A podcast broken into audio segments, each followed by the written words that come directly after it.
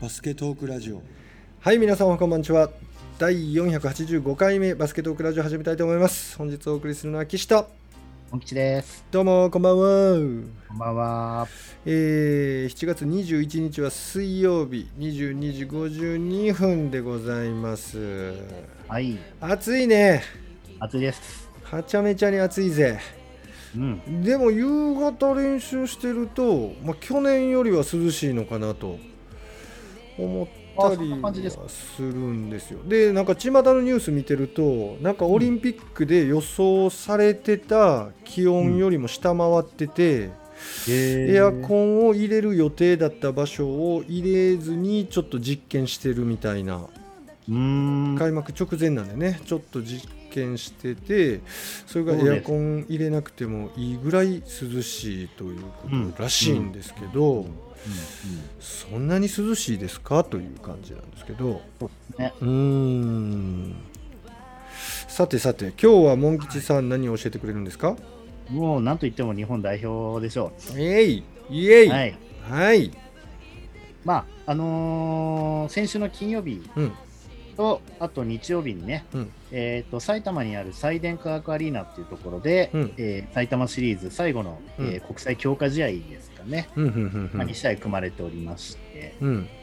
で、まず金曜日にはベルギーとの2試合目っていう形ですね。うんうんうん。まあ、それが組まれていて、うん。まあ、八村選手が入る、あと馬場選手も入るっていうことで、うん。えリベンジできるかどうかという。うん。で、その後日曜日に、まあ、一番楽しみだった、えーフランス戦ですよね。そうや。うん、で、うん。まず日本対ベルギーの方から先に話していこうと思うんですけど、はいはいえー結論、試合は87対59、うん。もう完全に別チームになってしまってですね、はいよ。えー、と1ピリでもう30対11っていう。恐ろしい強さですね、うん。うん。まあ、2ピリでね、もしベルギーがもう少し巻き返すことができればって感じでしたけど、うん。2ピリも14対17、うん。まあ、3ポイントほどベルギーの方が多く点取ってはいますが、うん、まあ、前半終わって44対、えー28という、圧倒的、うん、うんで3ピリで、えー縮まるどころか22対10という、うん、さらに3ピリでディフェンスを10点でうん、抑えましてですね、ディフェンスで、はい、もうここで勝負ありという感じで、ね、なんとフィールドゴール率がですね、うん。えー56.6に対して、ベルギーが37.5、うん。スリーポイント48、えー、と10 25分の12にうん。対して、えーベルギーは21分の4、うん。うん。で、ツーポイントシュートも、えー、日本が28分の18に対して、うん、えー、ベルギーは35分の17。うん。64.3%に対して48.6%、うんうんうんうん、フリースローがですね、うん、日本が19分の15、うんうんうん、で、えー、ベルギーが27分の13、48.6%、ち、これどうしたのっていう感じでしたけど、うん、もう完全にあのちょっと日本にペース握られて、いろんなところが崩れちゃったっていうとこですよね、うん、は。で、リバウンド、何よりリバウンドです。うん、これ、えー、っと、39対27。うん、だから日本が完全にリバウンドで上回ってるんですよね。うん、結局リバウンドが原因だって言われてましたけど、うん、まあ、あのー八村馬場入って、うん。まあ、完全にこの辺のところはうん。クリアをしまして、そうやね。うん。アシストも27対14。うん。ターンオーバーは15対10で日本の方が多かったみたいですけあどね。そうなんだ。うん、うん。得点が、えー八村24点、うん。渡邊雄太15点、うん。ギャビン・エドワーズ10点、うん。アシスト、えーエドワーズ、ギャビン・エドワーズ6本、うん。田中大貴5本、うん。リバウンド、なんと馬場7本、うん。村6本、うん渡辺6本という、うんリバウンドのワン、ツー、スリーが全部海外組が占めるという。なるほど。うん。で、ベルギーの方は得点、うん。一番取ったのがね、13点取ってたね、ブキッチョ選手。話題になりましたよね、名前がね。そうやね。ブキッチョ選手、器用やんとか言ってみんなね、もう超一番人気になっちゃいましたね、ベルギーの選手の中で。ツイッター見てたら、ブキッチョうめえ、ブキッチョうめえとか言って、そんなんばっかり上がってましたし、なんかすごく気に入ってしまったらしくてね、お自分のトップ画をブキッチョ選手の似顔絵かなんかに変えている人とかいましたからね。おお、そうなん有名だ。な、あの、ツイッターかなんかの方で。ううんんあともう一。人、まあ、今度は名前のことばっかり言うのもあれですけど、うん。オバソハンっていう選手がいて、うん。これがなんか、おばあさんだかおばさん、おばはんだかなんか、なんかそんな風に聞こえたとかで、なんかそういう、う。この二人の名前が随分話題になりましたけうども、ん。うん。すごいね、ブキチョ選手のね、写真がすっごい上がってましたよ。あ、そうなんや。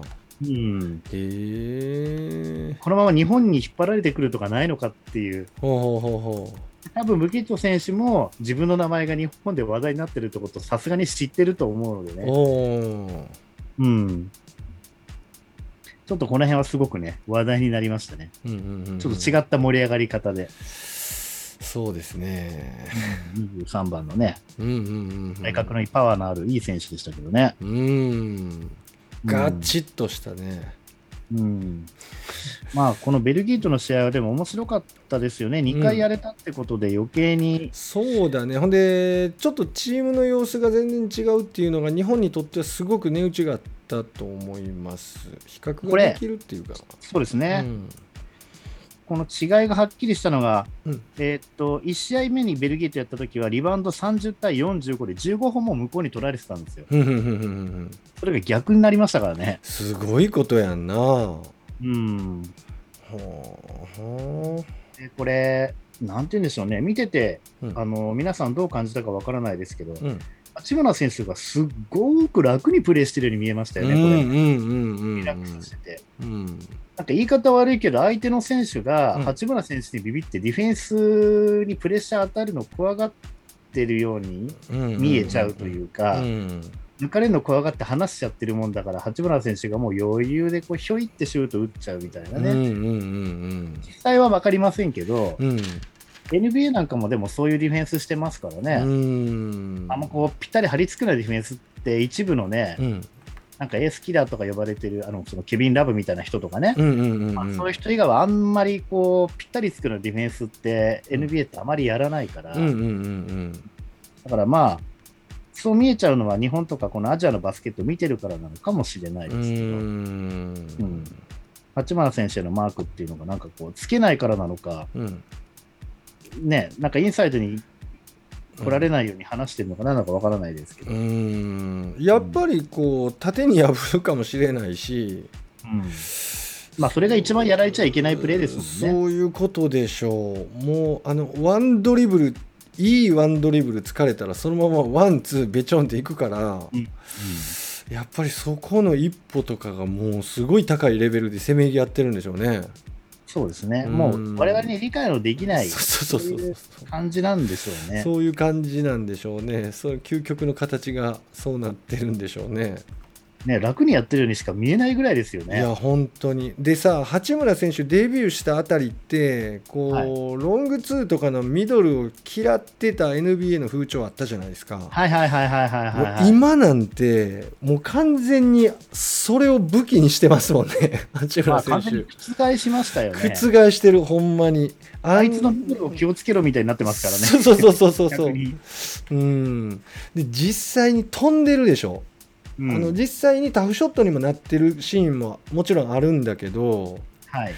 そのミドルにコンテスト来てるでしょ、うん。うん、だからそこ置いておくっていうわけじゃなくてあの精度はもう世界的にも定評があるんでしょうねあれだけもうハードにコンテスト来るってことはいやーすごい覆しましたよ彼は。そうですうね。んちなみに、スタメンは、うん。田中大輝、うん。馬場、うん。それから渡辺裕太、うん。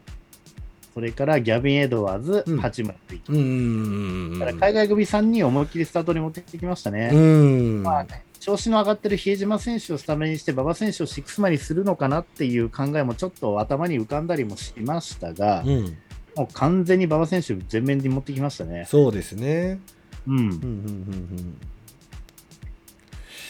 そうか。うんうんうんで、やっぱりもう試合を追うごとにね、うん。まあ、田中大輝選手のへのうん。その信頼っていうのが増してるような気がして、そうですね。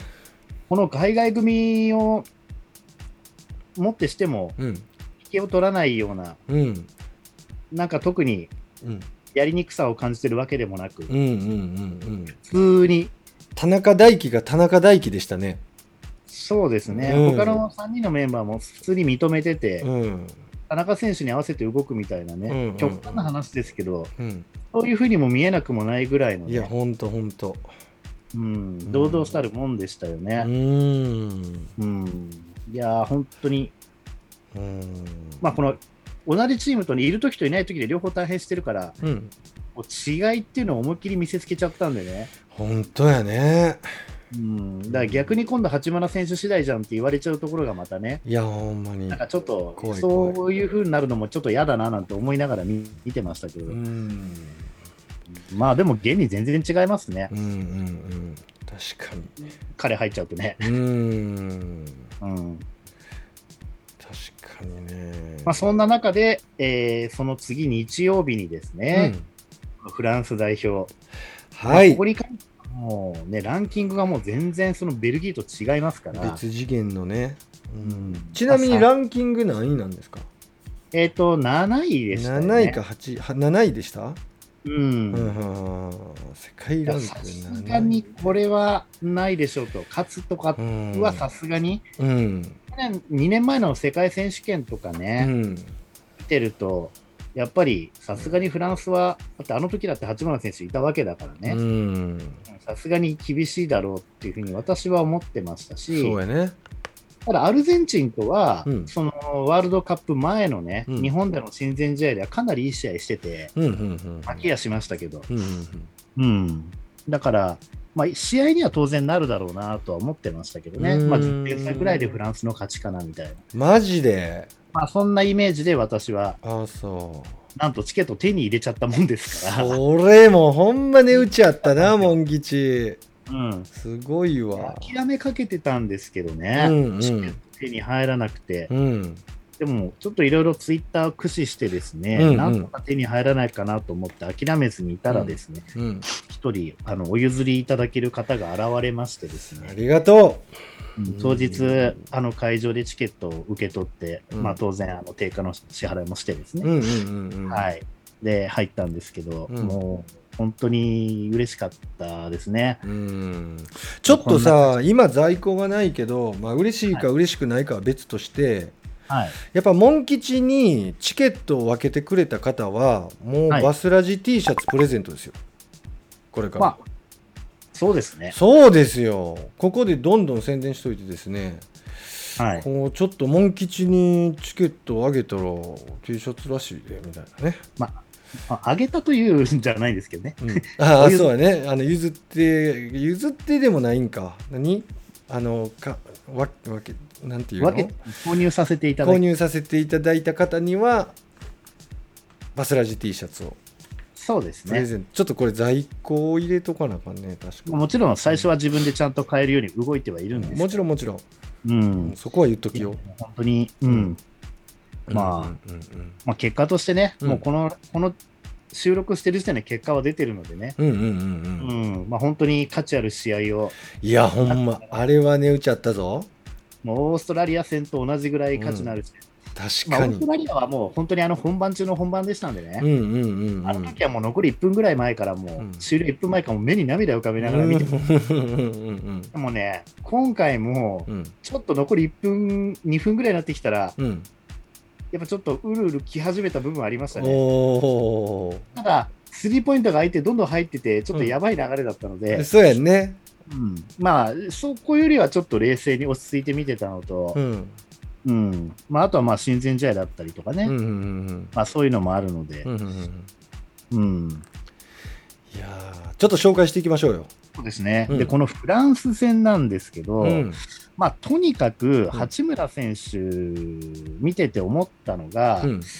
やっぱりその NBA 選手が向こうフランスには5人だ、6人だいるってなってましたけど、やっそうですぱ NBA 選手の中でもトップレベルうん。っていうことを実証したなっていう感じで、これ。要するに、うん。八村選手を普通に普通のマンツーマンではなかなかやっぱ相手も止められてなかったですし、うん。組織的に止められちゃった時間は当然ありましたけどね、うんうんうんあとは向こうのフランスにいる NBA 選手が全然すごく見えなかったんですよ。うん。うん、それは日本自体がチームとしてある程度、フランスに比べれば完成度が高くなってたとかですね、うん。まあ、試合をしてたりとかして、精神的にも優位に立ってたとか、いろんな面があるんだとは思うんですけれども、うんうんうんうん。やっぱり NBA 選手が相手に5人いても、それより上を行ってることは確実だったなってうんいうのが、やっぱプレーぶり見てて、まずはっきりしたなと。うん。うん。だからもう、こっから先は、まあ、今のその日本代表の質が維持されていくのであれば、うん。相手に NBA 選手が何人いるかっていうことよりは、うん。八村レベルのそのスター選手っていうのが何人いるかってことに関しそういうね。いや、ビビるかビビんないかっていう、そういう価値観に変わっていくんじゃないかなと。うんうんうんうん。確かに。まあ、実際、スペインなんか見てもね、うん話それちゃいますけど、うん。リビル選手の方が絶対うまいとは言い切れない、まあ、リッキー・ルビオみたいなね、うんうんうんルビオも今はまあ NBA いたりはしますけどね、うん。行かずに声かかってても、リーガ・エスパニョールにずっと居続けたりとかした時期もあったし、うん。うん、まあ、そういう選手も当然いるのでね、うん。うん、NBA 行ってるが、ほん選手が何もかもすごいってわけじゃないんでしょうけうれども、ん。うん。まあ、テレビでも何でもやっぱりゴベール選手はとにかくフランスに関してはすごくね、うんでかかったねほんまに。まあ、確かにね、インサイドの選手なんでね、うん。そんなにこう派手な感じではないし、うん。うん。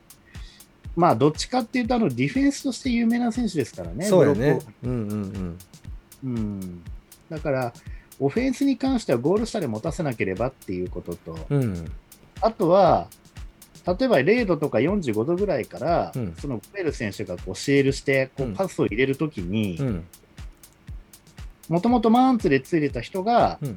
前つき前つきにして、でうん。さらにその後ろのカバーにいる選手もボール入った瞬間、バーってダブルチームに来るっていう、あれをすごいチームとして徹底してたのうんで、そうやねうんちょっと苦しい体勢でボール入った瞬間、後ろからもババってきて、うん。奪い取るとかっていうシーンとかが結構ありましたんでね、うんうんうんうんうん上対策はできてたっていう感じがします。そうやね。うん。でゴベールに2人とか行ってる時にその余った1人がピッてダイブしてきてゴベールのちっちゃいアシストみたいなのをすごいカバーダウン、すごい速さで入ってましたよねはい、あれはやっぱり準備してたのかなとそうですね。思ったりしましたでねね。あそこ切れる位置にいるっていうのはちょっと考えとかなできひんでしょう。ん。ゴベールはいつもあそこ通してるはずやから。はい、うん、それを結構切りに行って、まあ、切れた時もあったし、うん。あれはちょっといいカバーダウンしてんなと思ったりして見てました。そうですね、うん。もうしっぱな八村選手が、うん。まあ、オフェンスに関しては、うん。まあ、本当にシュートいきなり決めて、その後渡辺選手がスリー決めてみたいな形で、うんうんうん。まあ、結局、そういう部分も含めてうん。うんあの、オフェンスに関してもいいリズムでね、うん。やってましたけど、うんうんスコアが81対75、うんうん。うん、1ピリが18対14、うん。2ピリが28対16ということで、うん。前半終わった時点でその46対、えー、と46対30だったかな、なんか16点差ぐらいで折り返してたので、他に3ピリでこれ縮められるんだろうなとは思ってはいましたけど、でまず私はね、そのゴベール選手をまず目当てでっていう部分もあったんですけど、うん。ゲーム始まった瞬間、最初に目についたのは実はガードの選手で、はいはいはいはい。うん。いきなり田中大輝選手にすごいビターっとくっついててですね、あこういうディフェンスしてきてるなと思って、うん。ちょっとやっぱやりにくそうでしたね。そうやね。タイトやったね。うんだからどっちかっていうと、田中大輝選手、起点でどうこうっていうよりは、うん。やっぱ八村選手、渡辺選手が、うん。あと果敢に1対1みたいな動きでね、うん。取っていくっていうスタンスになっちゃったっていうのも、そうやね。そういう影響があってのことかなとも思いました。うん。でねやっぱり八村選手と渡辺選手がちょっとたまに運ぶシーンがあったりうん。で、うん運ぶだけじゃなくてあの2人はプッシュするスピードも持ってるじゃないですか。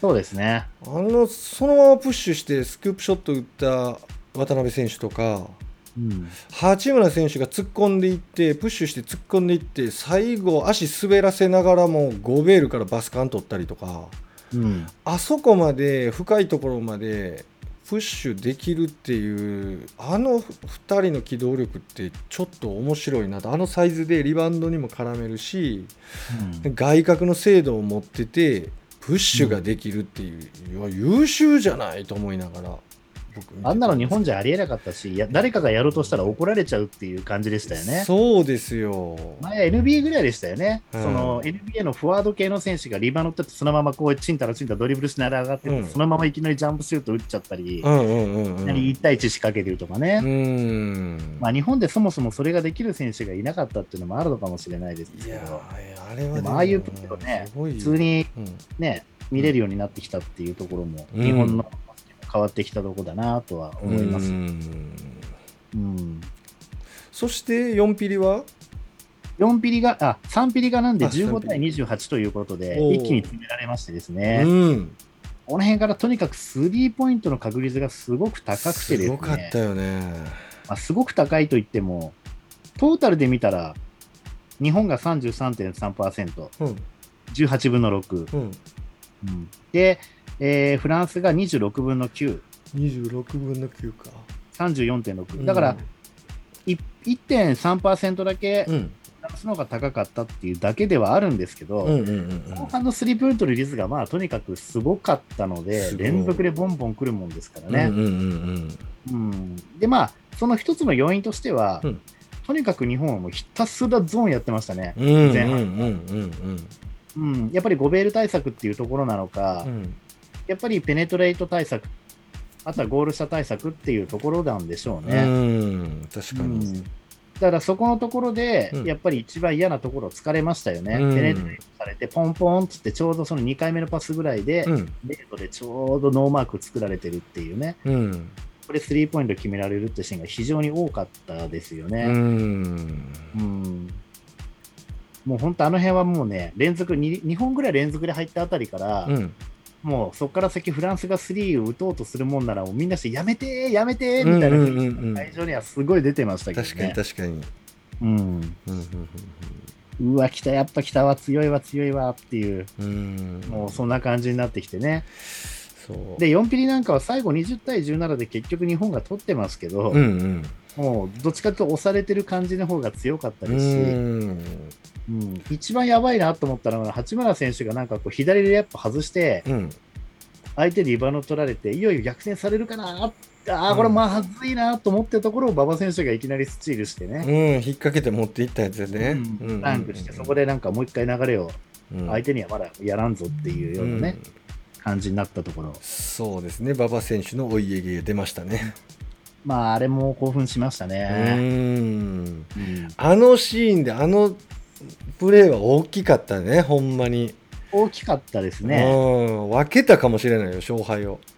やっぱあのテレビであの画面で見たりしてると、うん。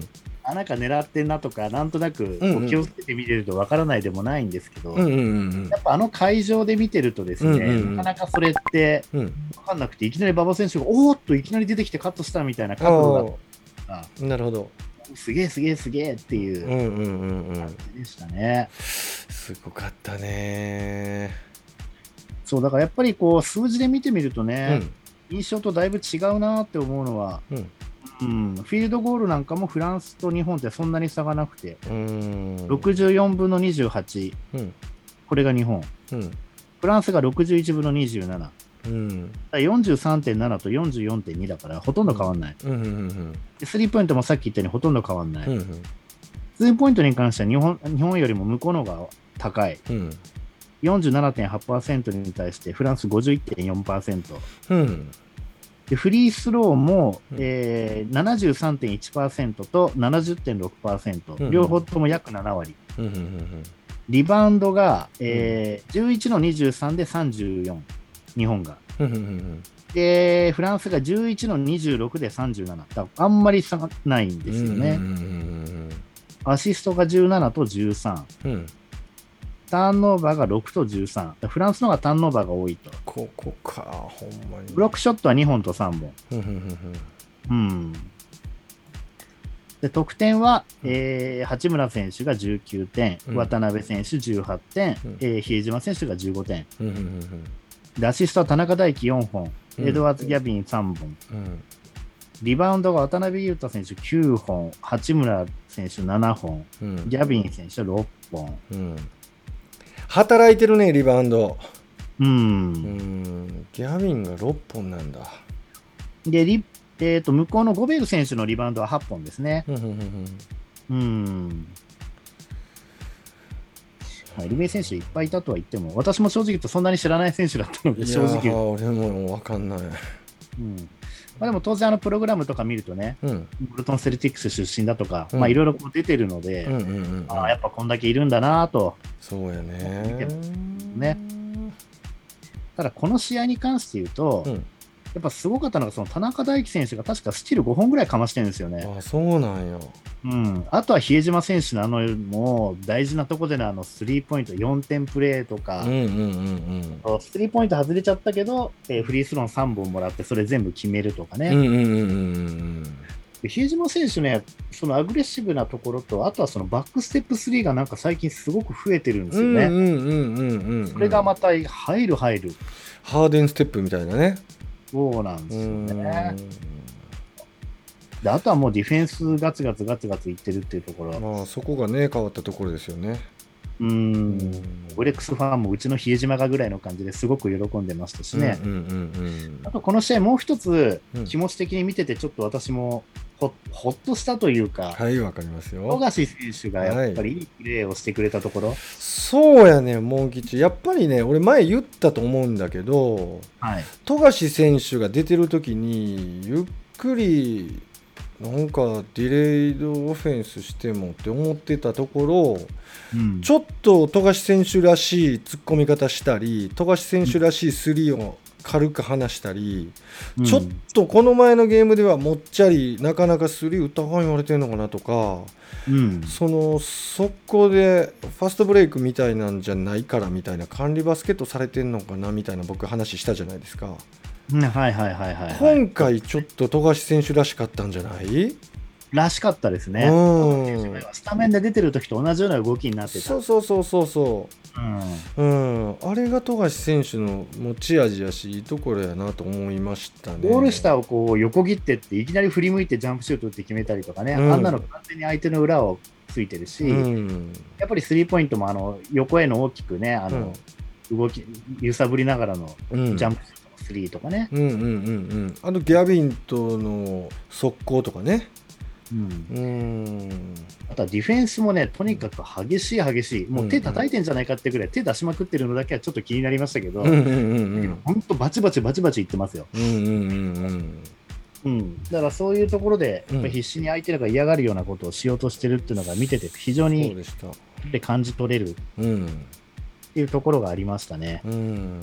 うん、いやよかった。富樫選手がよかったわ。安心したわ。うん。ちなみに、うん。えーっとですね。うん、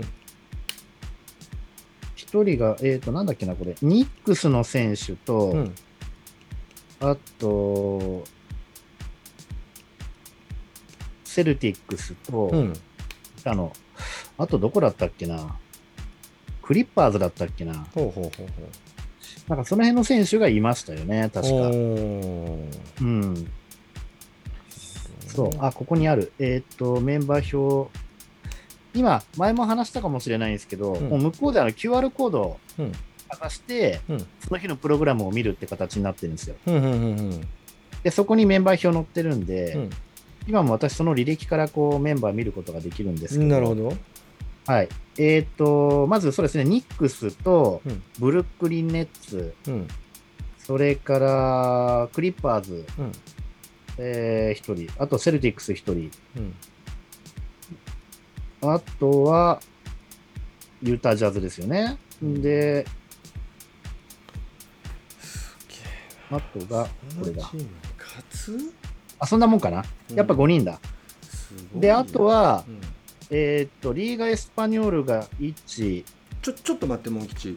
はい。ノイズがすごいんで、あちょっとリスナーさんに説明しててちょっとはいパソコンを冷やすので、その間ちょっとそのままリスナーさんに説明してくださいそう、リアル・マドリードとかもいますね。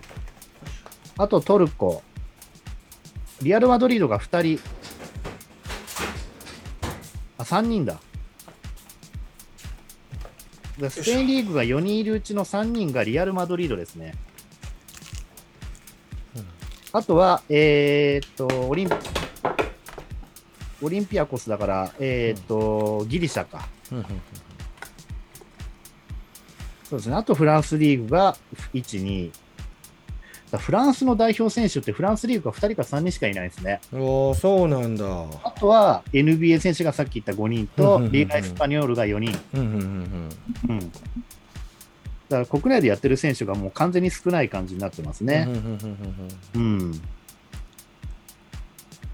まあそんなチームだと。うんなるほど。で、実はね、うんフランス、うん日本にこの前負けてうん3連敗だそうなんですよ。らしいね。あだけど、うん、その前に2回負けてるのはどこかというとスペインらしいんですね。ああ、スペインか。だまあ、しょうがないっちゃしょうがないんです。どれぐらいの点差なの？ああ、その点差は分かんないです。わかんないか。はあはあはあ分かんない。てさ、スペインとアメリカ見て、俺とモン吉一回喋ったんちゃうかったっけ？あそうですよね。あれ、LINE で喋ったんか。確かそんな感じです。もうちょっと、ほんま次元違うかってんけど。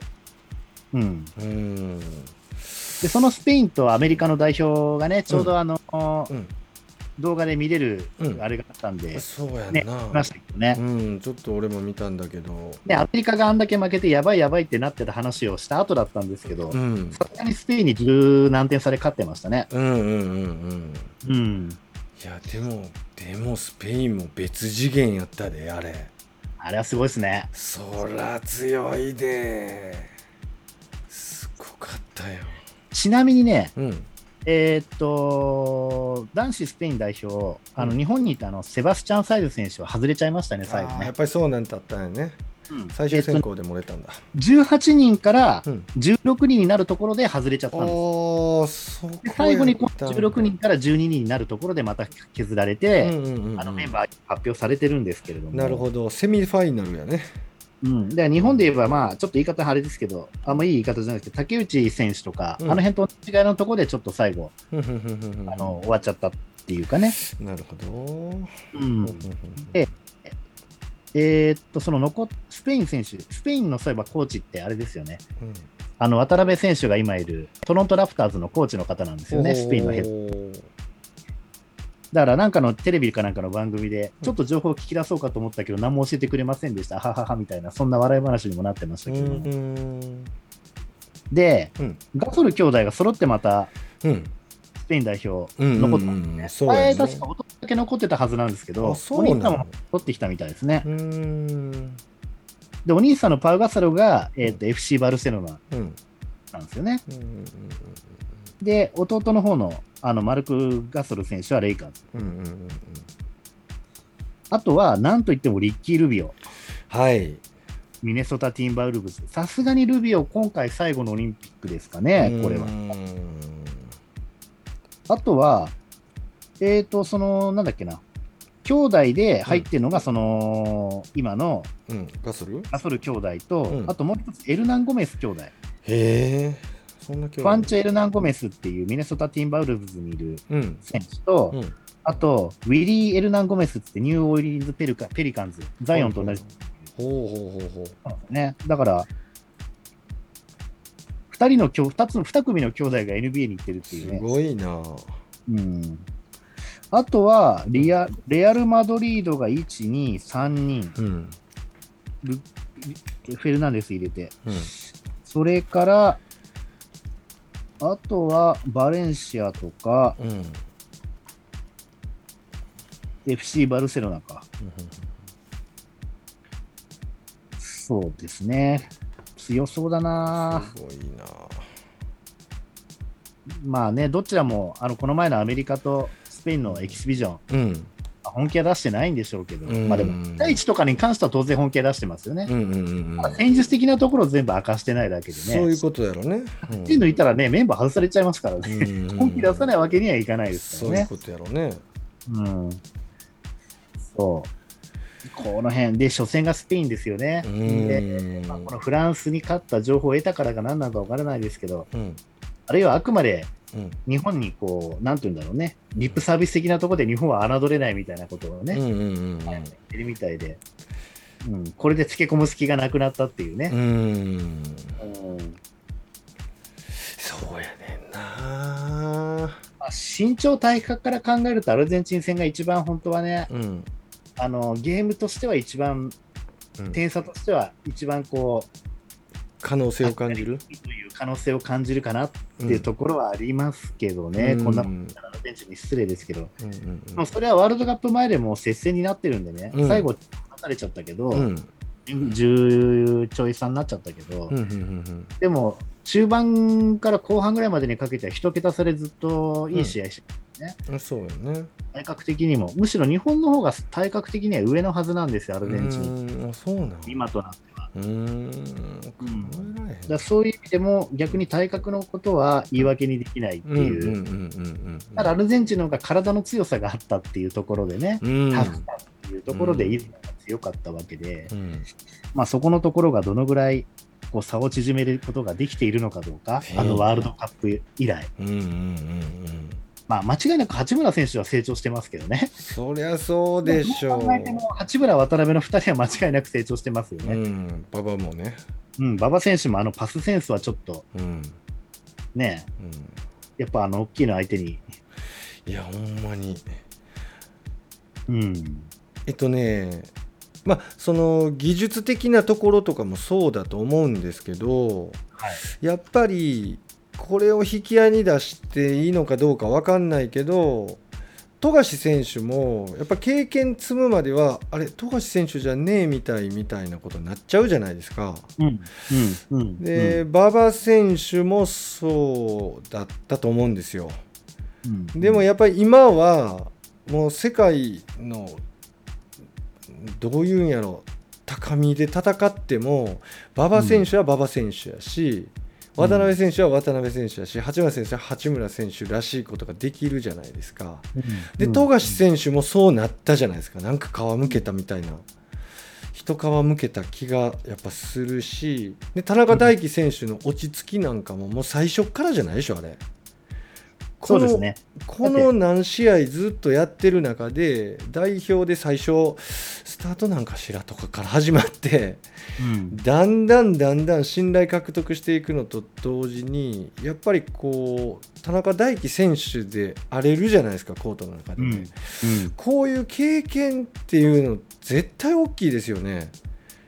そうですね。田中大輝選手なんて、うん相手が強いといざとなると最後パスしちゃうみたいなね。そうだったけど、今ちゃんと行きますからね、自分で。そうやんね。うん、でそこに比江島選手のちょっと一時は自信なくしちゃったのかしらってちょっと思っちゃったほどおとなしくなってたうん比江島選手が比江島ステップを見せてくれるじゃないですか。はい。ねえあの右ドライブすごかったで。あれすごかったね、3人ぐらいなんか息抜いてたみたいな。そうよ。であの比江島ステップで手前でひまあ1人破って2人目のカバーがもう飛んでたし。あはいはいはいうんはいはい。あれ飛ぶっていうのはもう比江島ステップでしょあれ絶対に、うんあここで踏み込んで飛ぶのかしらみたいなもう一歩あるんかいみたいなとかね、うんうんうんあれはすごいわほんまに実際のフランス戦もね、うん。3ピリからは完全に八村選手止められてましたんで、それ一人でなんかディフェンスマンがついてこう徹底マークされてっていうよりは、うん。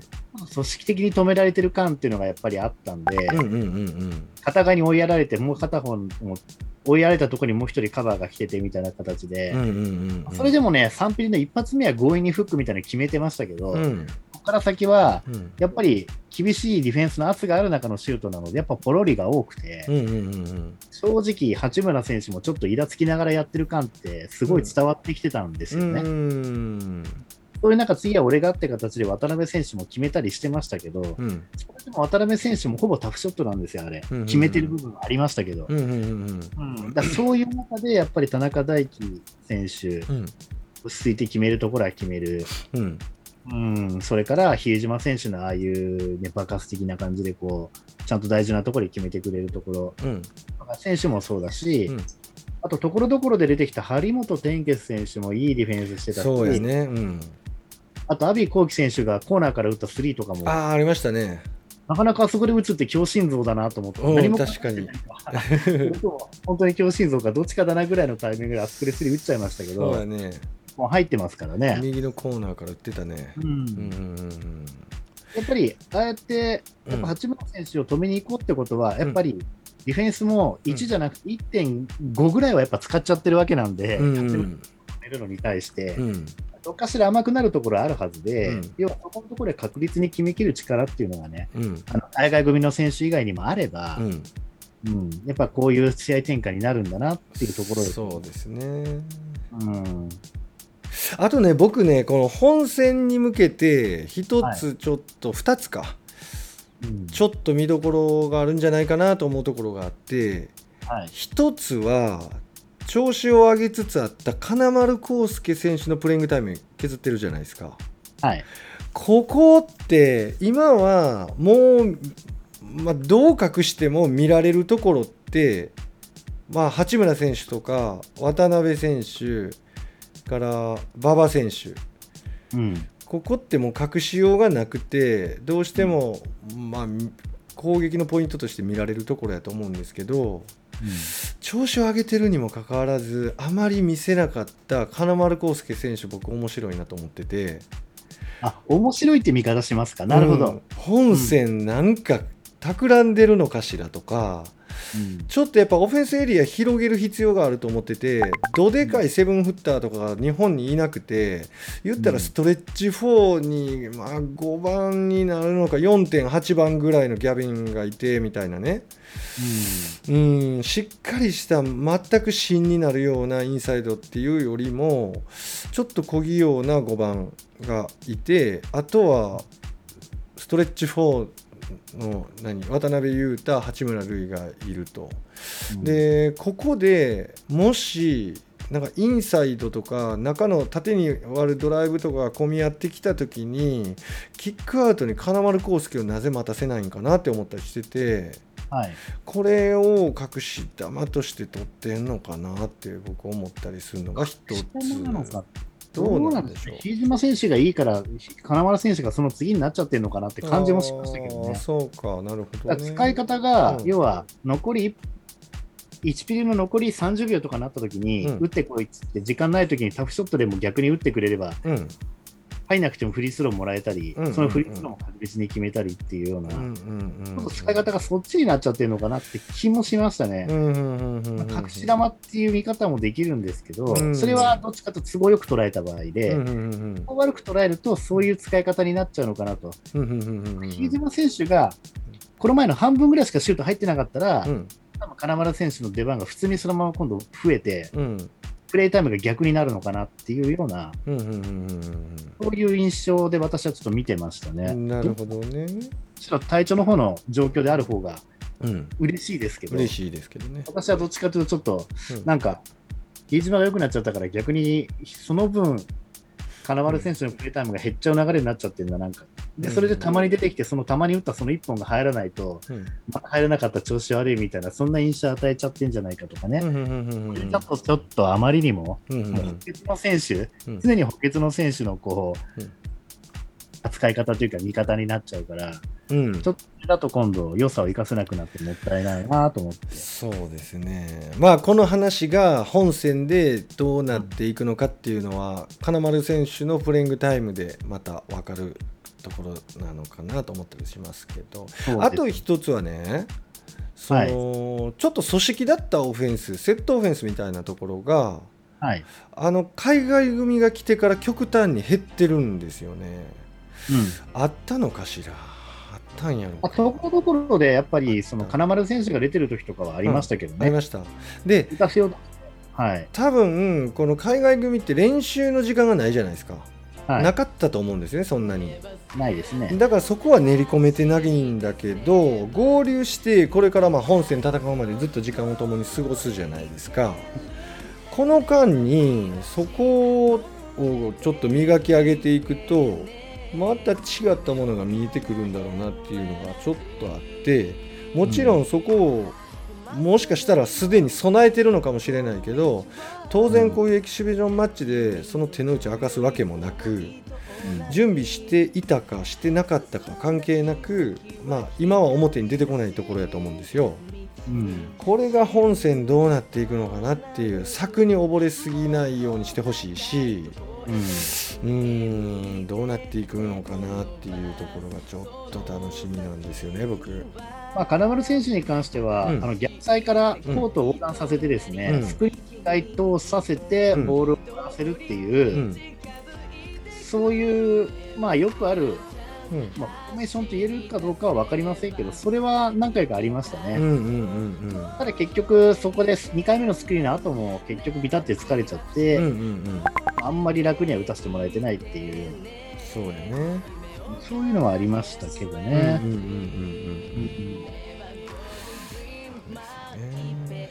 いやー、でもほんまいいゲーム見に行きましたね、ライブで。いやー、本当歴史的瞬間、第2回目。いやほんまそれはね、むちゃくちゃ値打ちあったと思いますよ。でしたね。うん、素晴らしい。で、うん、実際にあのフランスの後ですね、うん、アナウンサーとかインタビューする側ばっかりが盛り上がっちゃって、うんうんうんうん、それに対してこう八村選手をはじめほとんどの選手が冷めたなんかこう感じで、うんうんうんまみたいな感じの、うんうんうん、江島選手がロッカールームで、え、俺嬉しいんだけど、俺だけみたいな反応してたっていう。おそうなんや。うん。なんか、僕は嬉しくテンション上がってたんですけどね、なんかみんな本当普通でしたっていうふうに、比江島上がってたらしいですよ。比江島選手らしいね、比江島選手知り合いじゃないけど、なんかコメントが比江島選手っぽいなと思ったりして。うん。うんうんうん、そうですね。うん、うん、なるほど。いやいい話聞けましたよ。うん、そうですね。うんうんうん、まあ、とにかく、うん、あのスペイン戦、うん、ポイントガードのリッキー・ルビオ選手につくのは当然、田中大輝選手になるんでしょうけどね、うんうんうんうん、ルビオが191センチだから、うん、田中大輝選手と同じぐらいの身長なわけですよ、うんうんうんうん、だから少なくとも同じポイントガード同士でね、いきなりあのーゴール下でポジション取られちゃうみたいな、シールされちゃうとかね、うん、そういうプレーっていうのは多分あんまりされなくて済むのかなっていう、むしろルッキー・ルビオにへのリターンパスをスチールしちゃうみたいなね、うんうんうんうん、そんなプレーなんかも出て、最初に八村選手あたりがそこでスガーンと決めてくれたりするとね、うん、うん、いや楽しみやね。ねね、うん、ありがとうございます。ありがとうございます。今日はこんなところでしょうか。はい。盛り上がりましたね、やっぱり。勝手に盛り上がっちゃいました。ねはい、さあ皆さんも485回目のバスケットークラジオ楽しんでいただけましたでしょうか？本日お送りしましたの岸とモン吉でした。See you next time バイ。バイバイ